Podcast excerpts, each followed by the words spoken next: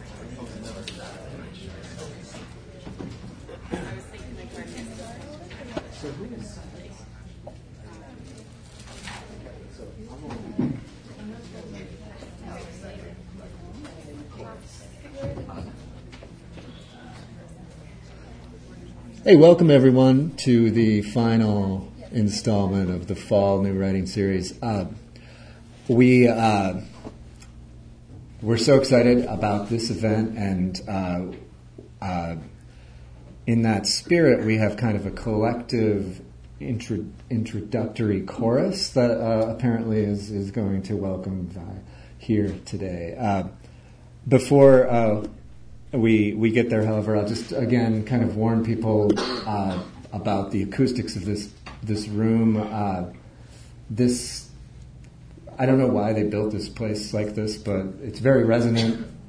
In particular, the the seating area. So if you get up to walk out uh, because you have another commitment, please wait for an appropriate moment in the in the, uh, or better yet, just stay for the entire event. But uh, okay, so collective chorus, uh, join join us.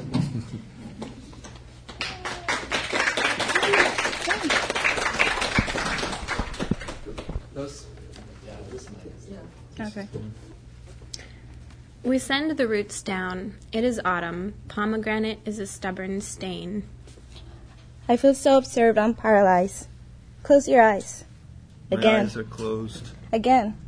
My eyes are closed. We are existing together in a corner of the world, surrounded by the ocean, already defeated by the ocean.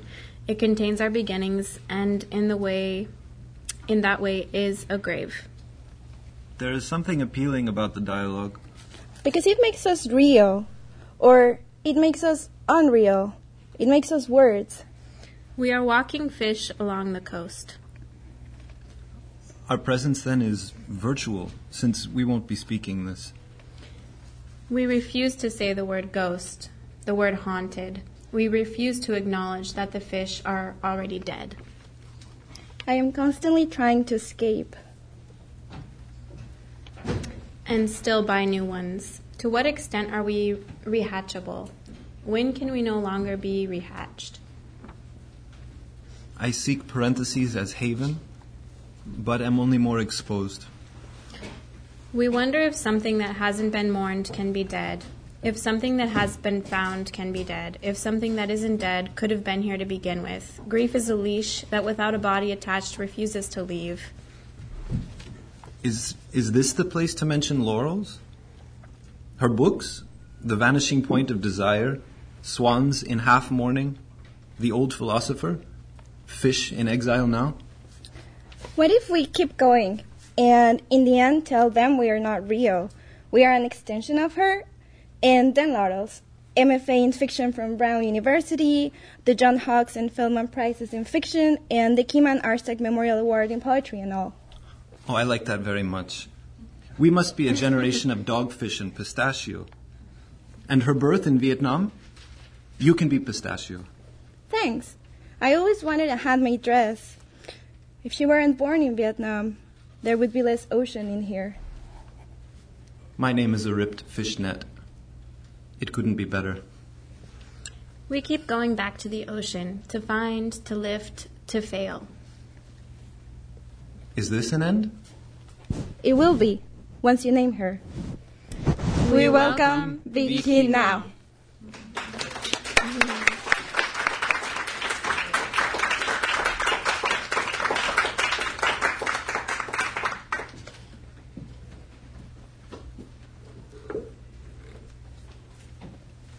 Well, that's the most unusual introduction I've ever experienced. Thank you. Um, I like music a lot, so um, thank you for having me here.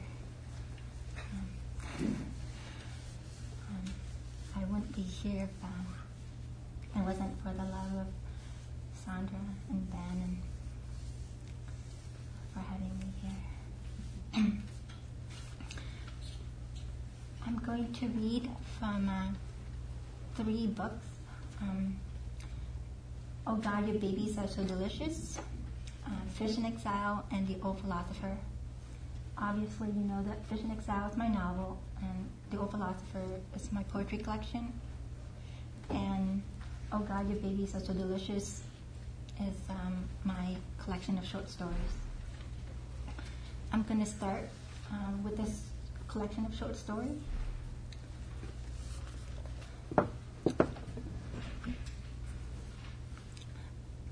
Normally, I'm going to read from Fish in Exile, but um, I made a film for it. So it has excerpts from both. Um, the film is called In the Diurnal Bath. It's a poem from the old philosopher. Um, a poem called In the Diurnal Bath. um, and Fish in Exile, uh, the excerpt from, um, it's also taken, the, the movie is taken from from from page 109 of um, Exile. So it will combine my love for poetry, filmmaking, and fiction. And but I'll tell more about it when when I present the film. Uh, the first story I'm going to read from Oh God, Your Baby Are So Delicious. Um, it's called Super Aroused Woman During Sandstorms.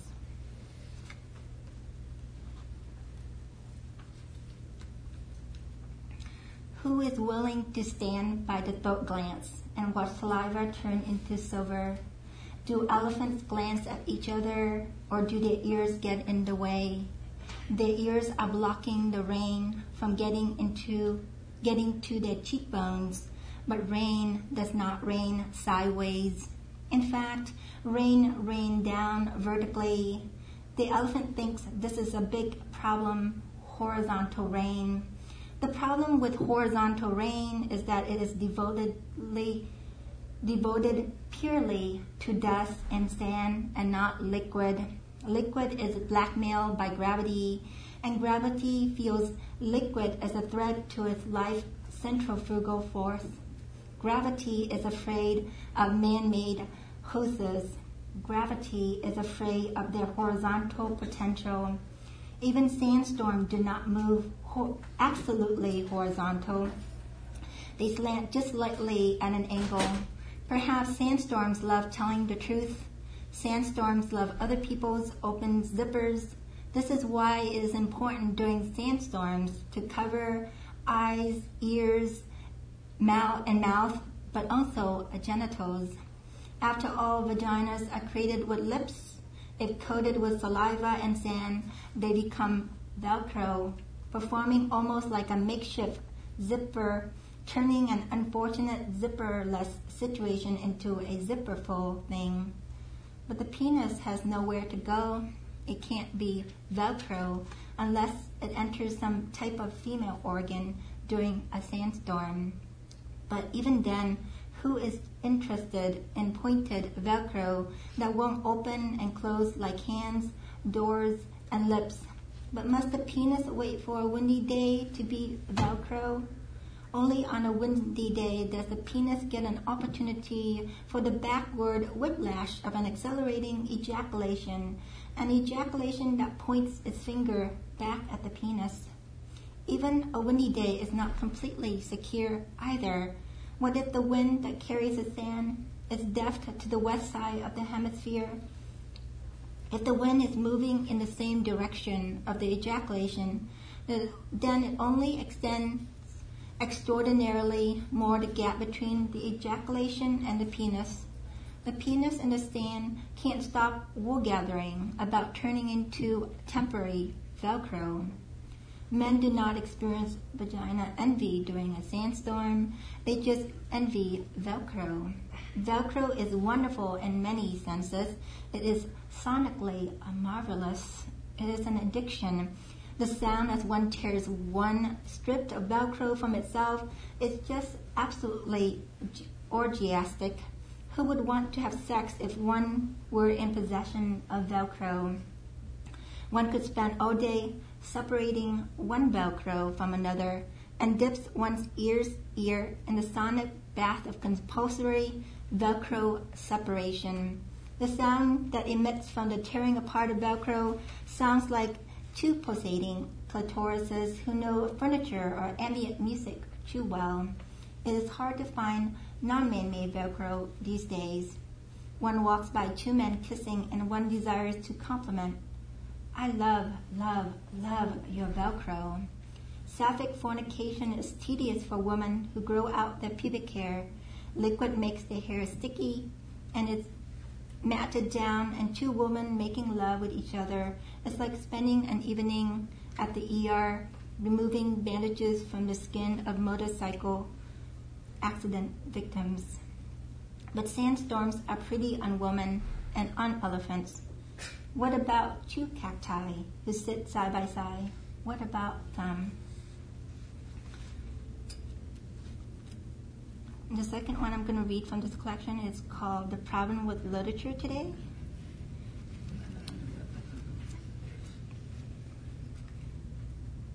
The problem with literature today is that everyone stops breathing.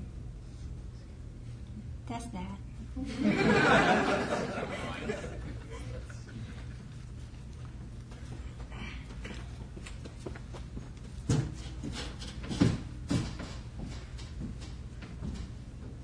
Um, the third one I'm going to read from this uh, collection is um, called Mary Poppins Parasol. A, it's a little long.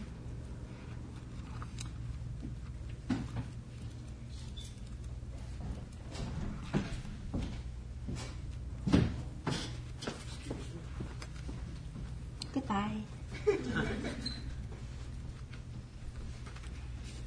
Mary Poppins Parasol. that I've been crawling nonstop from wall to wall. A blank wall encloses my body, but divides my attention span and peripheral vision. Above, shadows move back and forth, evoked by the threshold of time, and windows without chassis. It's not a home for a body, not a laboratory to exhale angst or contain silent fumes not a place for flashed or refuge for distorted bodies, not a correctional facility for felonious stomach aches generated by poor consumption of mango skins, spilled blueberry shakes, or cream cheese over raw phyllo dough. I am just a child. I have been in the habit of putting the wrong things in my mouth. My neonatal asshole is a spillway. My mother will tell you more about it if you feed her duck confit on baked plum. She will tell you about a time when I stuffed my lungs with feathers and became a down comforter. The truth of it is that I'm very soft like butter, that you can find comfort in watching me and find comfort in distributing me around a room. I am that soft. But at the rate I'm crawling, my body is becoming more meshy, flesh-wise, and more mesomorphic. Which is to say that if you whip me with your hands, mother, it would be as if you were whipping a Neolithic stone with your powder hand in your summer dress. Milk and I no longer share a codependent relationship with one another. No separation anxiety there. I drink whatever I like.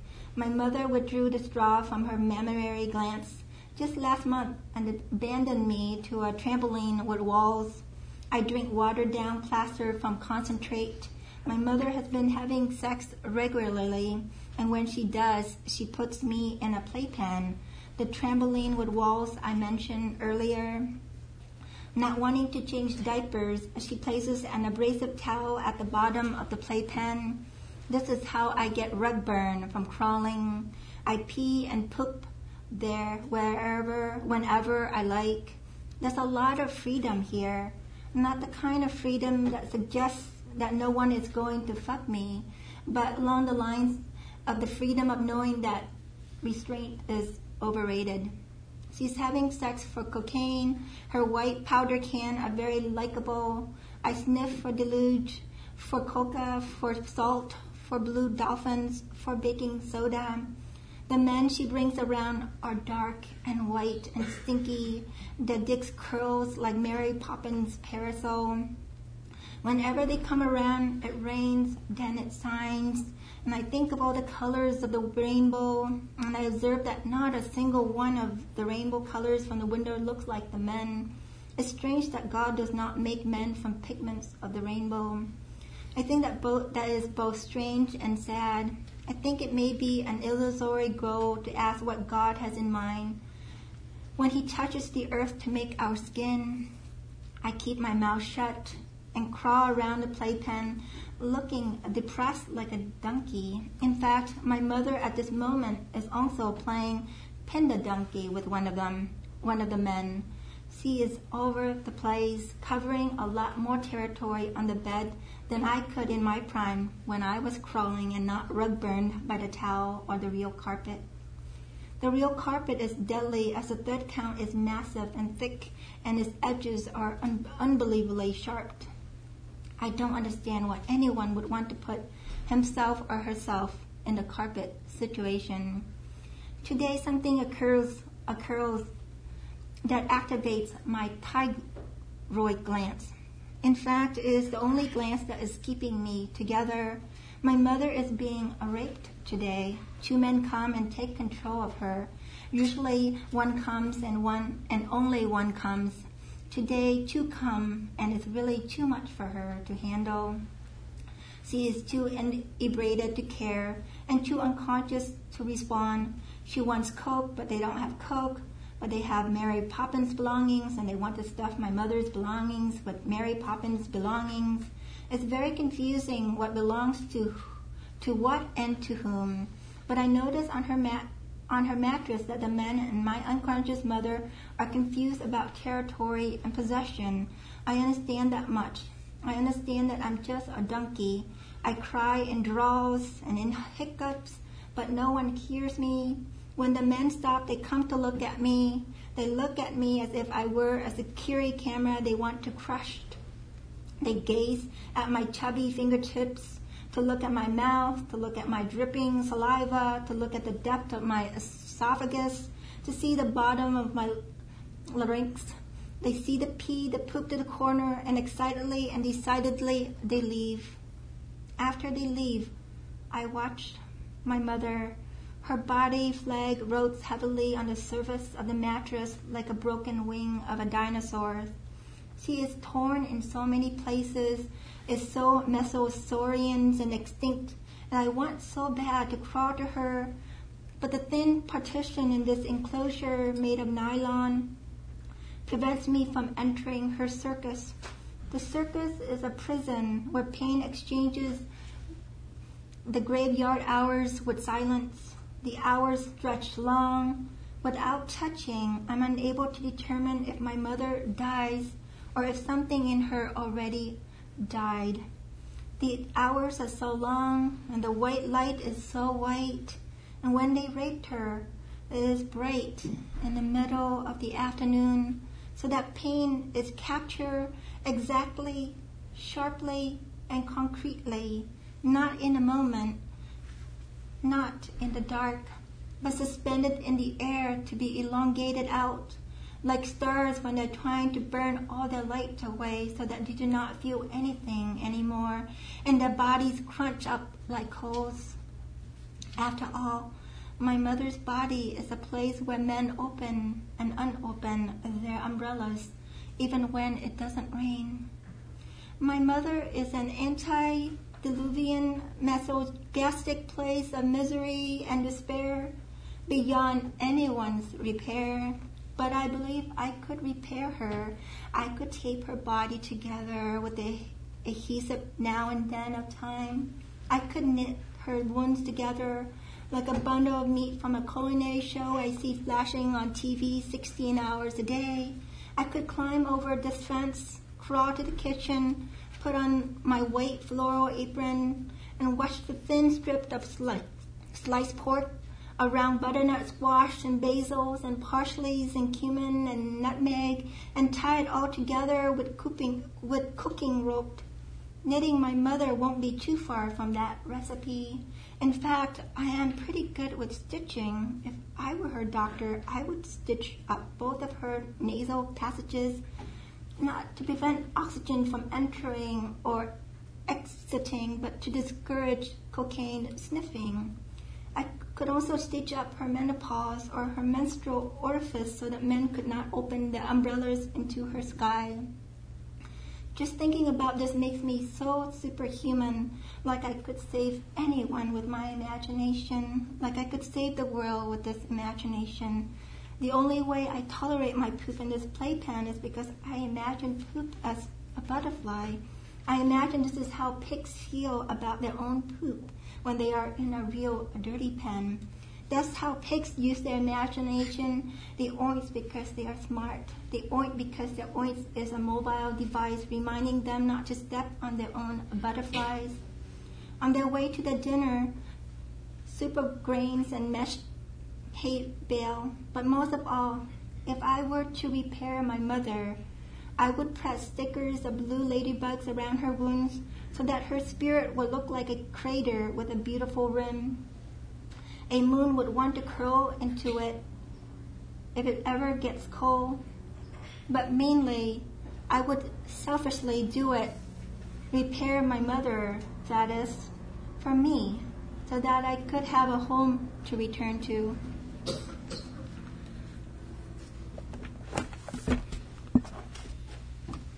Then I'm going to be reading from The Old Philosopher. And the first poem I'm going to read is called The Day God Smokes My Grandmother.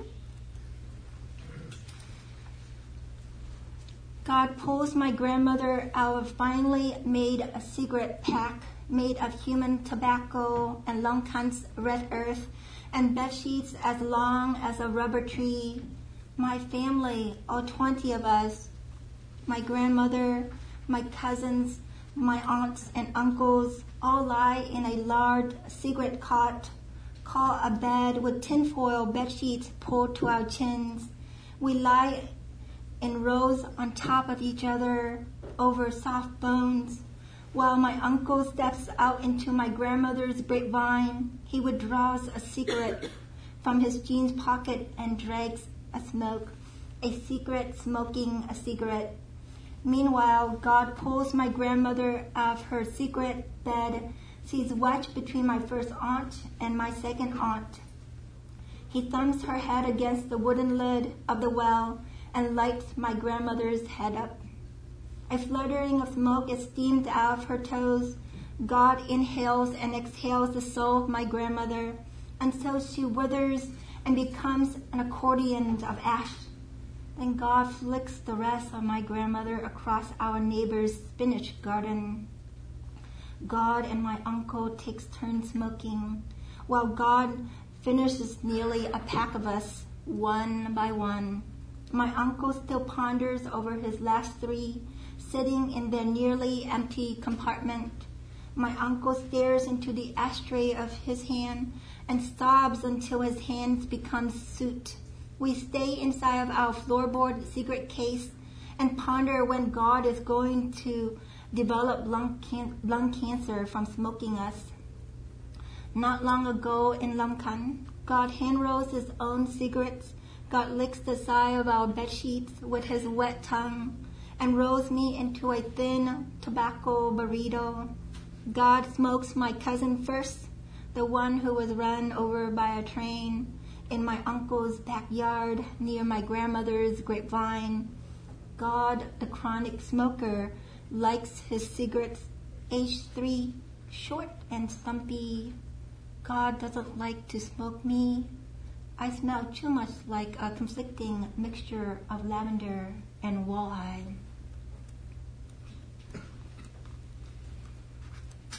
Um, the next poem I'm going to read is um, it's called "You Call Yourself Joshua."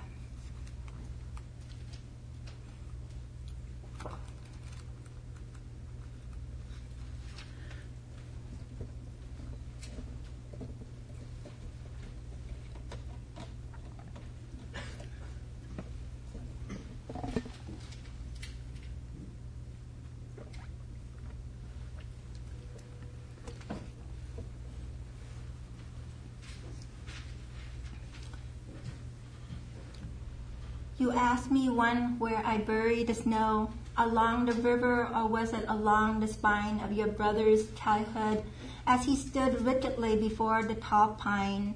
I clapped the darkness with a walnut stick as the applause emerging from your mouth to the opaque window which you mistook for a foggy Saturday. You write on my body with fresh walnut cuts, the rich oil seed hiding inside you, and while it's fresh and verdant, I wait for you to oxidize. It is the skin that writes, you say, tadpolely. You call yourself Joshua, you call yourself Joshua, but I thought love was an act of chemical analysis, a place to measure your zinc to fatty acid production ratio. Was it too much to ask on the first date, on the second, while you bury your smell like I bury snow? As if yesterday couldn't stand to be by itself. I woke up along a bank to tell you that a phallusless lion made love to me, and you had no choice but to watch my back arch To write on my skin, you transported yourself to different centuries and asked in that dream, did you want to watch or be watched? You claw me and then you call yourself Joshua. You claw my shirt off in the middle of the night and call yourself a Joshua.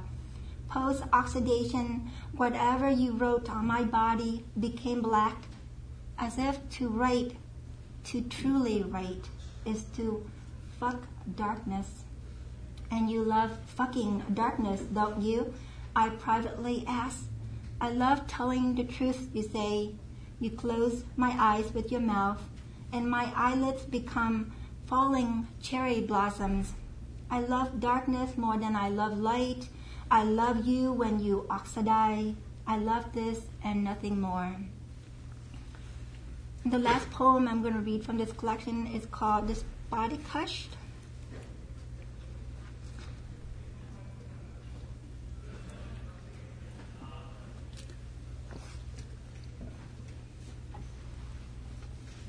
Despotic hush.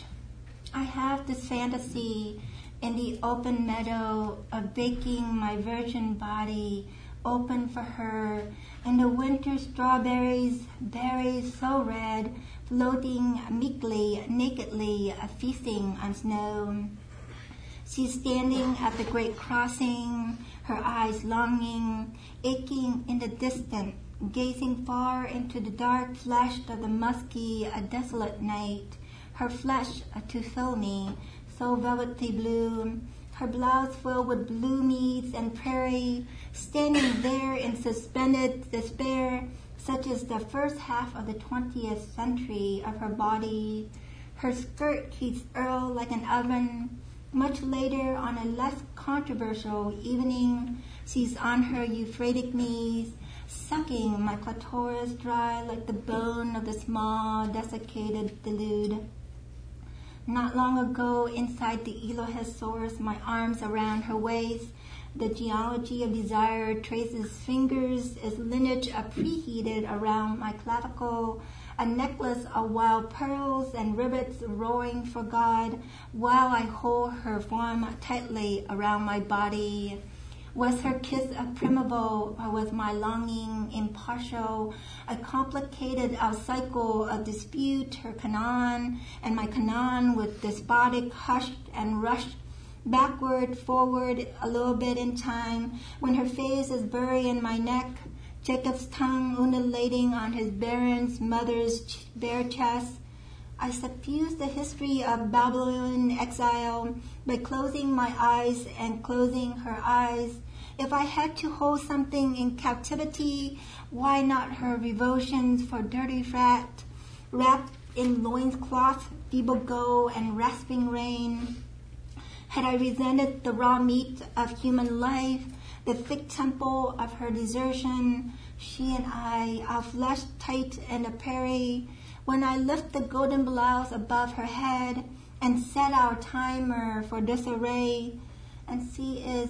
Patrick and beautiful, and I am naked, raspy, soft, and rustic above her, rubbing inertia in motion in baking sheets in red wheelbarrow, our eager meat tight white, a knot of sedimentary fucking, the victuals of kernel, core, nucleus, the nut and gist of my tight muscles, clutching her swollen inner thighs, and the animal flesh of her sucking on my neck, on my tongue, on my nipples, on my thighs, these uh, divisions of want and the harsh grotto depth of my moaning, and so quiet the grass beneath the solid muscle bound weight of her, thrusting up into me, so that when yeast unites with salt and sugar and the construction of hand on top of hand, arms wrapping pussy to pussy, fingers interlace hers and mine,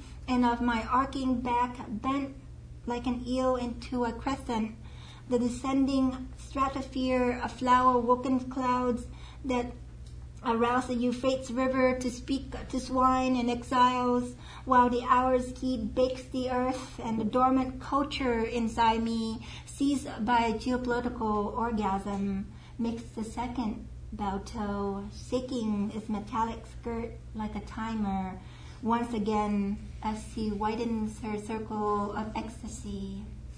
It seemed all instrumental afterward, the way our desire expands on the wet grass as our bodies shake, and I am in her arms and I am inside her, breasts overlapping breasts like post kneaded dough over post kneaded dough.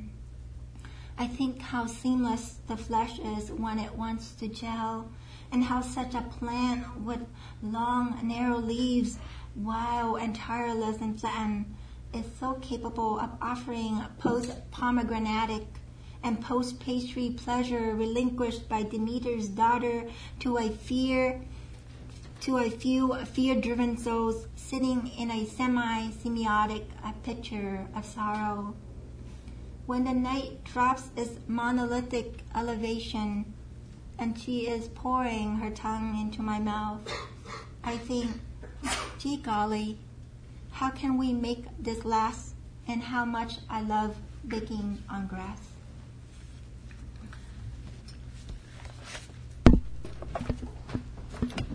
So um, I'm going to be uh, showing the film for the reading from um, Fish in Exile. So I won't be reading from the book.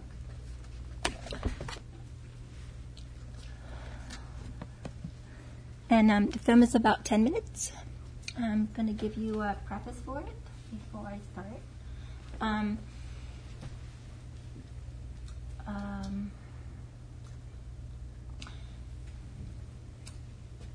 when I was at Brown, um, we we were in a um, which is a, a place where the poets and fiction writers would gather to have tea and talked about other poets and life and etc. And one of the questions that one of my peers asked me, since I don't know why he asked me because I haven't graduated then, um, what what happened if writing doesn't work out? You know, like poetry doesn't really feed. You know, like um, it's not a um, livelihood that is sustainable for most. And so he asked me this question, and I thought for a moment, and I gave him a reply. Um, and so this is my response to his question. Um, um, what happens after we graduated and we're poor and destitute? Um, and this is my reply. It's not the most practical, but it has its foundation in some reasoning um, and aesthetics. Um, so, um, so that's one aspect of the film. The other was I wanted to combine my love for po- poetry, fiction, nonfiction, um, performance, and uh, film into one genre. And this 10 minute film is an embodiment of that, um, of, um, of, of me addressing those uh, concerns. It's a little bit boring, um, so but I think it's important to show boring things. Um, we live in a digital age where we have to engage with everything, and and if you do fall asleep, I think it's it's a it's um uh, it's a compliment. Um, according to um, the filmmaker of um, Taste of Cherry Tree, what is his name? Uh, um, Iranian filmmaker, can't remember on top.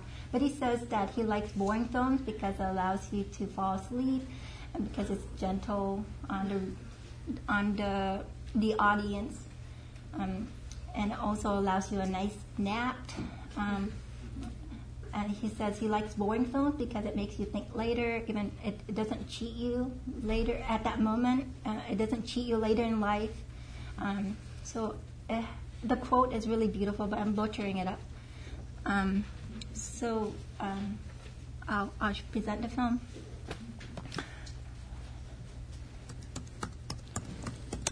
It's called In the Diurnal Bath.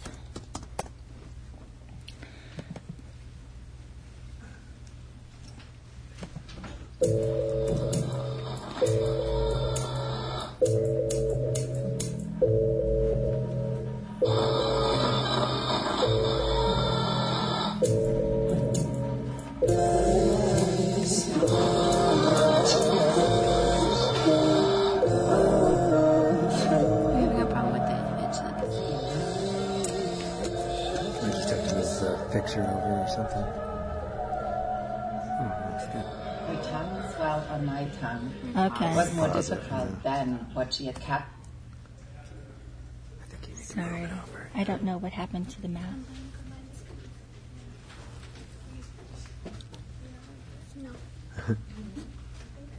She can do it. We just need to combine the screens. Where's the thing? Where's the? Here's the guy. Okay, Up here. the system thing. So where is it? System, This guy? system, yeah. Look at it. Here we go. Where's it? Oh, you're awesome. Thank you, Mom. Might do it. Yeah, it should be there, right? Isn't it? No, because it's running. Sorry, everybody. Get this. I can't remember. How about mirror to just hit mirror displays? I think. Yeah. You. So you might want to back up. Then. Okay. Is that is that it there? Yeah. Okay. I just are um, you? I just close everything out and There we go. Okay. There we go. And maybe you can full screen even. Great. is there a way I can turn off the light or Her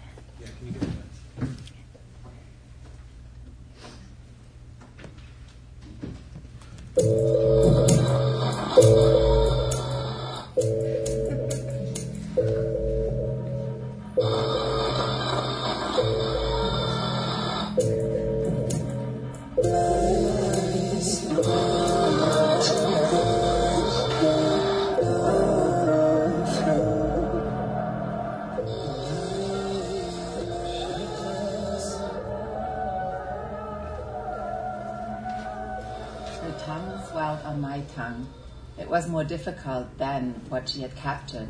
The falling light, the rind of limoncello, the tall, half Korean, half Russian vortex was holding my face hostage. Black white heels, exquisite, tight leather pants. My friends have drifted far into the bathroom.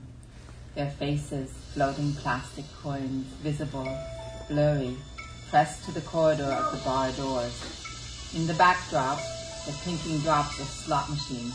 My mouth was busy, my lungs were busy. She was going to take me home, first into her mouth and much later sprawled out on her condo. The Vegas light hadn't fallen, and the traffic had been halted by the soundtrack of 2 a.m. on repeat. She drank too much but drove me to her place anyway. You're going to be safe. You're going to be safe, she kept on repeating, while swirling in her forerunner.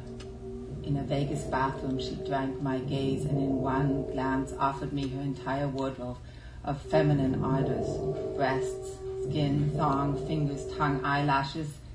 She had the perfect symmetry of east and west, submerged beneath. I had no idea what corridor to exit. Taking my hand into hers, she informed me that she used to be a circus performer, a contortionist who fit into a nine inch box, and an elephant trainer, but, but now she was just a high paid masseuse. If writing doesn't work out, I'm going to become a bodybuilder.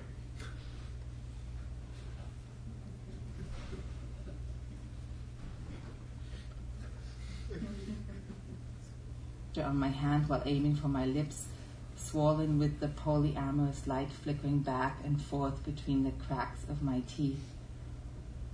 She held my tongue in place for a very long time, as though my tongue was a stargazer that she must corner. At last, she released me back into the glittering disco light and asked me what kind of poetry I wrote, and if I had them memorized, and if so, if I didn't mind reciting. If writing doesn't work out, I'm going to become a bodybuilder.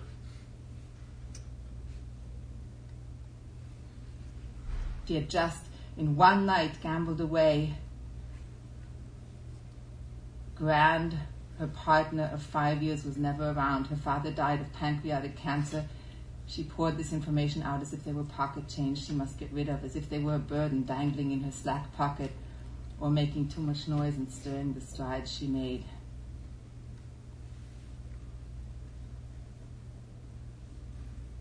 doesn't work out, I'll become a bodybuilder.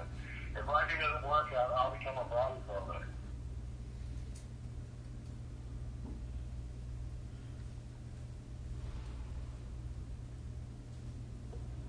To relieve the stress, I told her I would try not to be home tonight. My mother helped me dress. If you must seduce a woman, this is the way to go about it, my mother informed me casually. Treating me professional like one of her clients, she donned me in high heels, dark clothes that spoke to my curves, and told me if I came home tonight, she might as well fold her business. It was her business to make women sexy.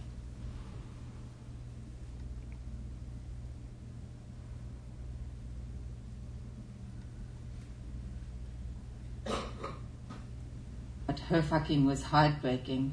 She had changed into a cotton dress exhibiting her exquisite thighs, and she sprawled out on her sectional sofa.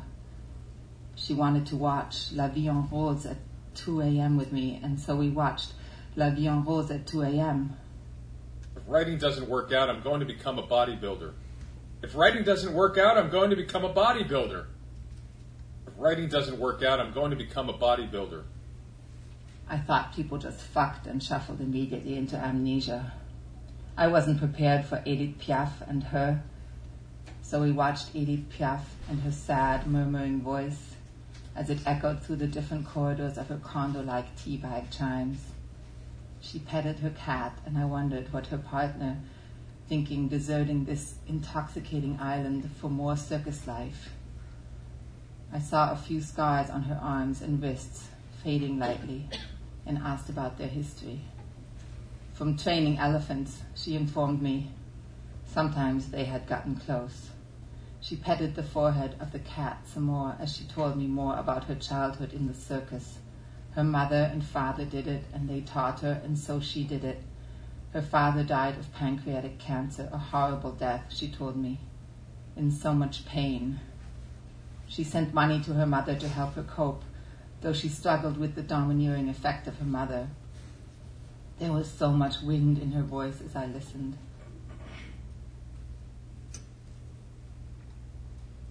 She spoke about her father, her bitter relationship with her mother some more.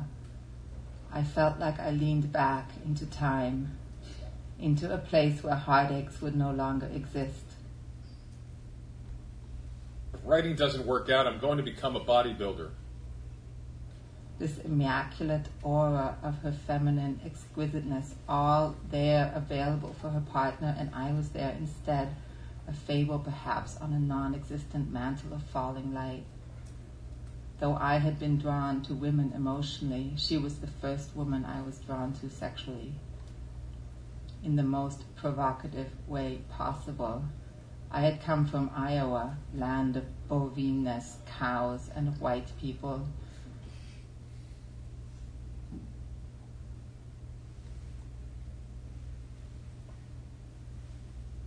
And Russian felt the hunger of my desire for her, or perhaps the music from the film had become too unbearable.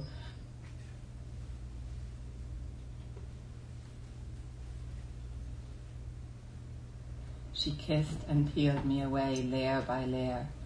She removed inch by inch of her dress, her height, her languished melancholy, and by then had already pinned me to the sofa. Tell me what you want, and I please you, she kept on repeating, firmly and gently as she entered me. I remember her lifting her long finger from the curtain that hid my hierarchy of grief and pleasure and began to surround me with a silence. Much later, when my lungs had the capacity to develop their own photographic lenses, the vapor of sorrow I felt became my own pleasure. What she had done was trafficked my clitoris through enclosure by zooming in and out, making me exposed before exposure. In retrospect, after I studied what had happened to me, viscerally, literally, I had become a tripod of some sort, her fingers, the eye that pointed toward light and perception, and somewhere inside of me, I deflected the images of ecstasy and melancholy and distilled them somewhere along the uterine wall.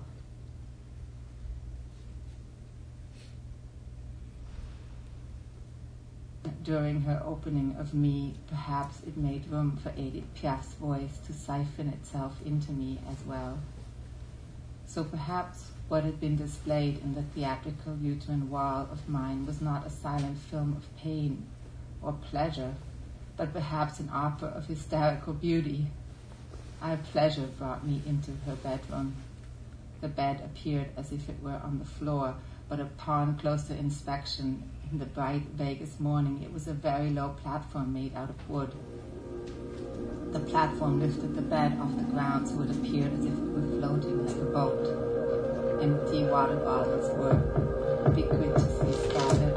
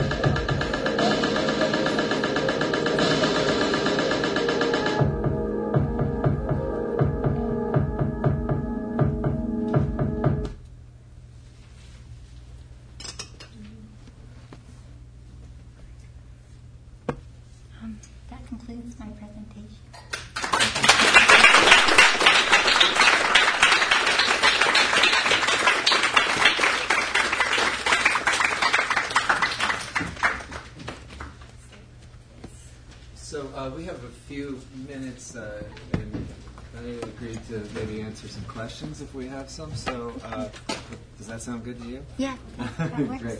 So uh, questions for our guest?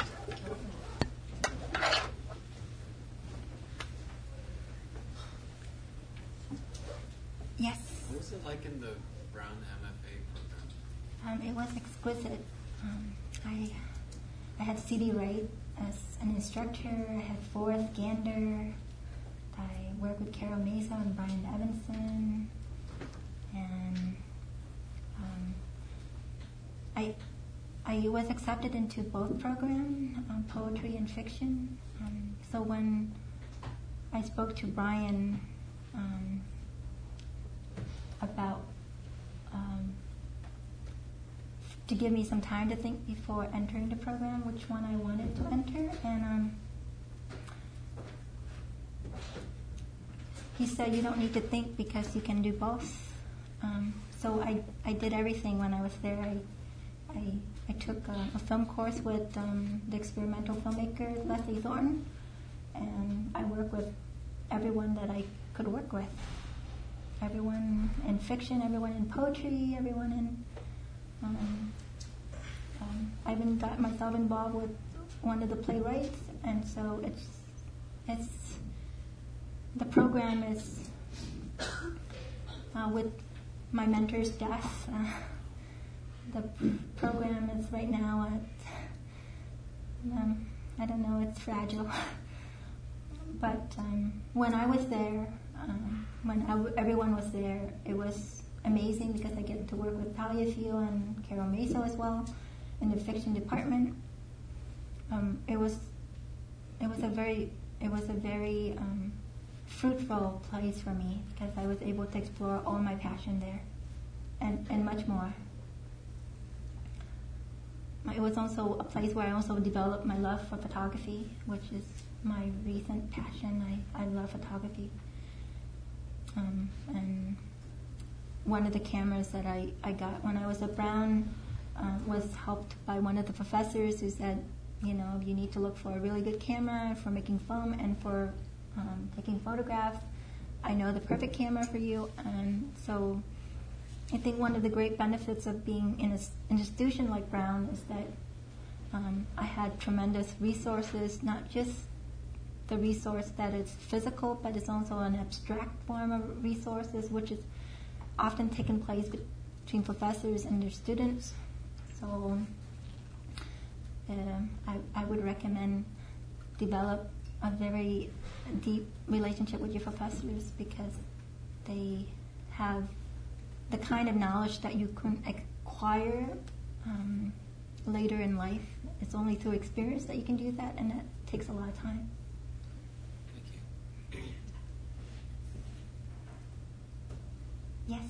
What's your method when you like when you write? If you just I don't Um, I have one of the sweetest form of um, cre- creating. Um, if it comes at me, I drop everything for it. So if I'm in the middle of like driving, I pull over. If I'm in the middle of a conversation, I said, "Hold that thought," and I run. Um, so it's um, very immediate. Basically, my name now, now. so I I do it now. I don't wait until the muse disappear and I try to drag her leg out from the darkness and make her do things that she doesn't want to do. Um, when she comes, I obey. um, and I listen to um, the overpowering force of creativity. Um, it's um, those kind of thoughts don't happen often, but you can cultivate it through training and through discipline. Um, but um, my best writings are the ones that I obey, and it's faster, and I don't do that many that much editing. Um, when you listen to your muse and it tells you immediately to drop everything to create, um, you don't have to spend that much time editing and re-editing and revising. You, it just leaps off the page and it's self-sustaining and it has a life of its own and it will abduct anyone on its way. So take advantage of it. That's my method. I've learned that other people have other methods, such as like they'll write for like five hours a day, um, first thing in the morning, and I think that's ridiculous and boring. um, and I think it's a form of self-torture. Um, you know, some of my best writing I've written for just maximum two hours, um, and if it's the energy carries me eight hours, but not every day, I, I would go crazy. And I love writing. Um, I think building a really healthy um, relationship with your writing through through urgency and through now and through moderation is the best form of um, writing practice that you can give yourself while having a life. Um, you can do other forms of creativity that is related to writing and poetry writing or fiction writing. It becomes a, a large part of your writing, but you don't know it because you're writing when you're not writing. Um, I've some of my best writings um, takes place when I'm staring at the ceiling. Um, I was asked what inspired me to write, and I'm like staring at the ceiling. but um, I don't know if that is what you wanted on a larger scale of your question. But that's what I would suggest. Yes. So maybe as like an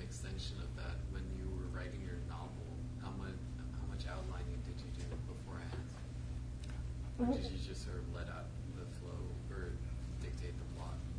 I, I had um, like a the seed of what I want it to be. Um, three or four years before I wrote the manuscript. It was in 2009 when I wrote Fish in Exile. Oh, or I had the idea for Fish in Exile.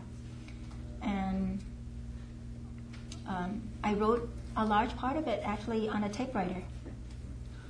Um, and it was an antique, one over 100 years old um, typewriter.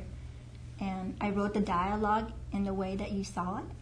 Um, it was formed even then, and the characters had already developed, the names had already been um, pertinent in my consciousness. It was just a matter of time when I could devote to writing them. And the MFA program gave me the time to manifest some of my uh, creative ideas for the project. But, um, and then it turned into a novella, and I wanted it to be a novel, so um, all the characters came when they needed to come, uh, and they, co- they came very fast. Um, and very, I dropped everything to get the, their words out.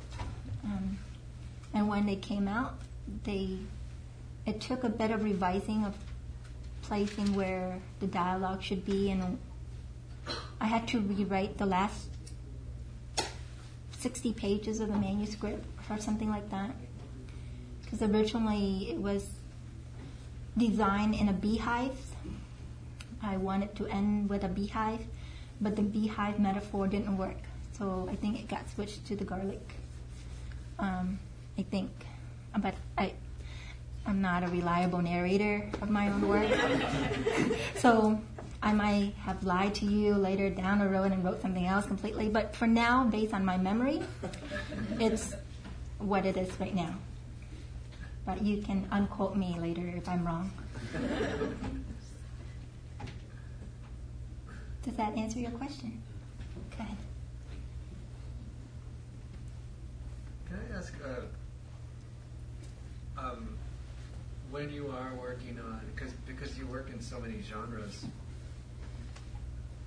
I see them as related in terms of the, the work, but um, is it, uh, like you're saying, kind of instinctual that you're working in one mode or genre or another, or or how do you uh, do you work on the entire book at, at, at, at at the same time, or do you work at, on fiction and poetry kind of simultaneously, or? Um, I work on everything at once. Yeah. Um, so if I'm doing um, poetry, nonfiction, fiction, experimental writing, uh, mainstream writing, and film and photography, all those, uh, it, it takes place all at once.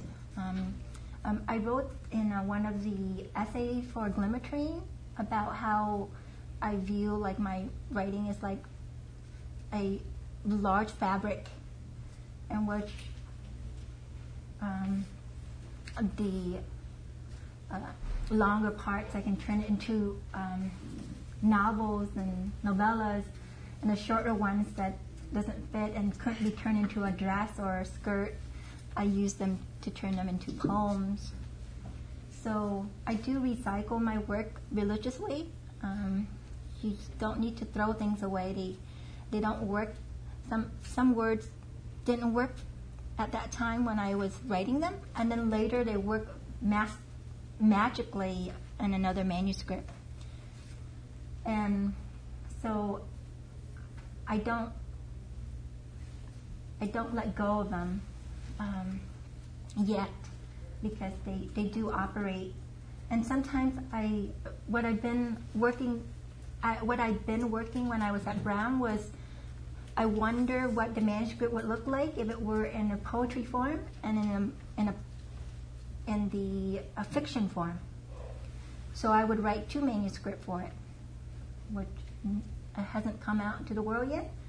But so I did a poetry manuscript for the same content, and then a nonfiction manuscript for um, the same content, and then also a fiction manuscript for the same content. So I have three versions of.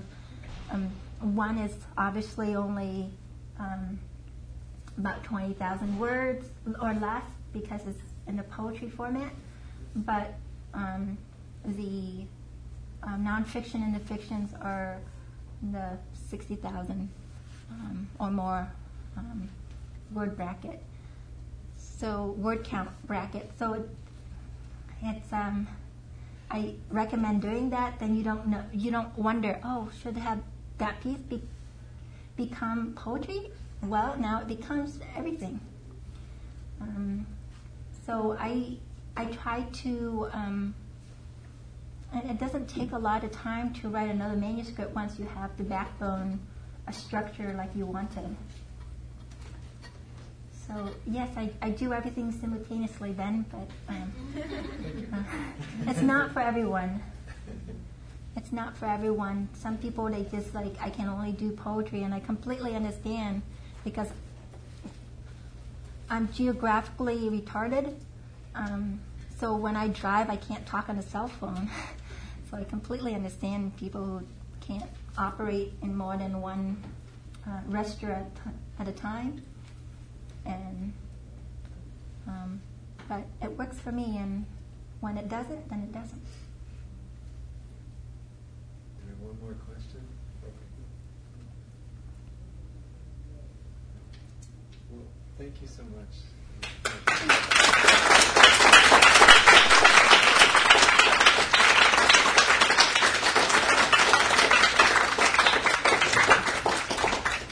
Thank you, Sandra and Ben and Brandon and Ralph for having me here. And thank you for coming.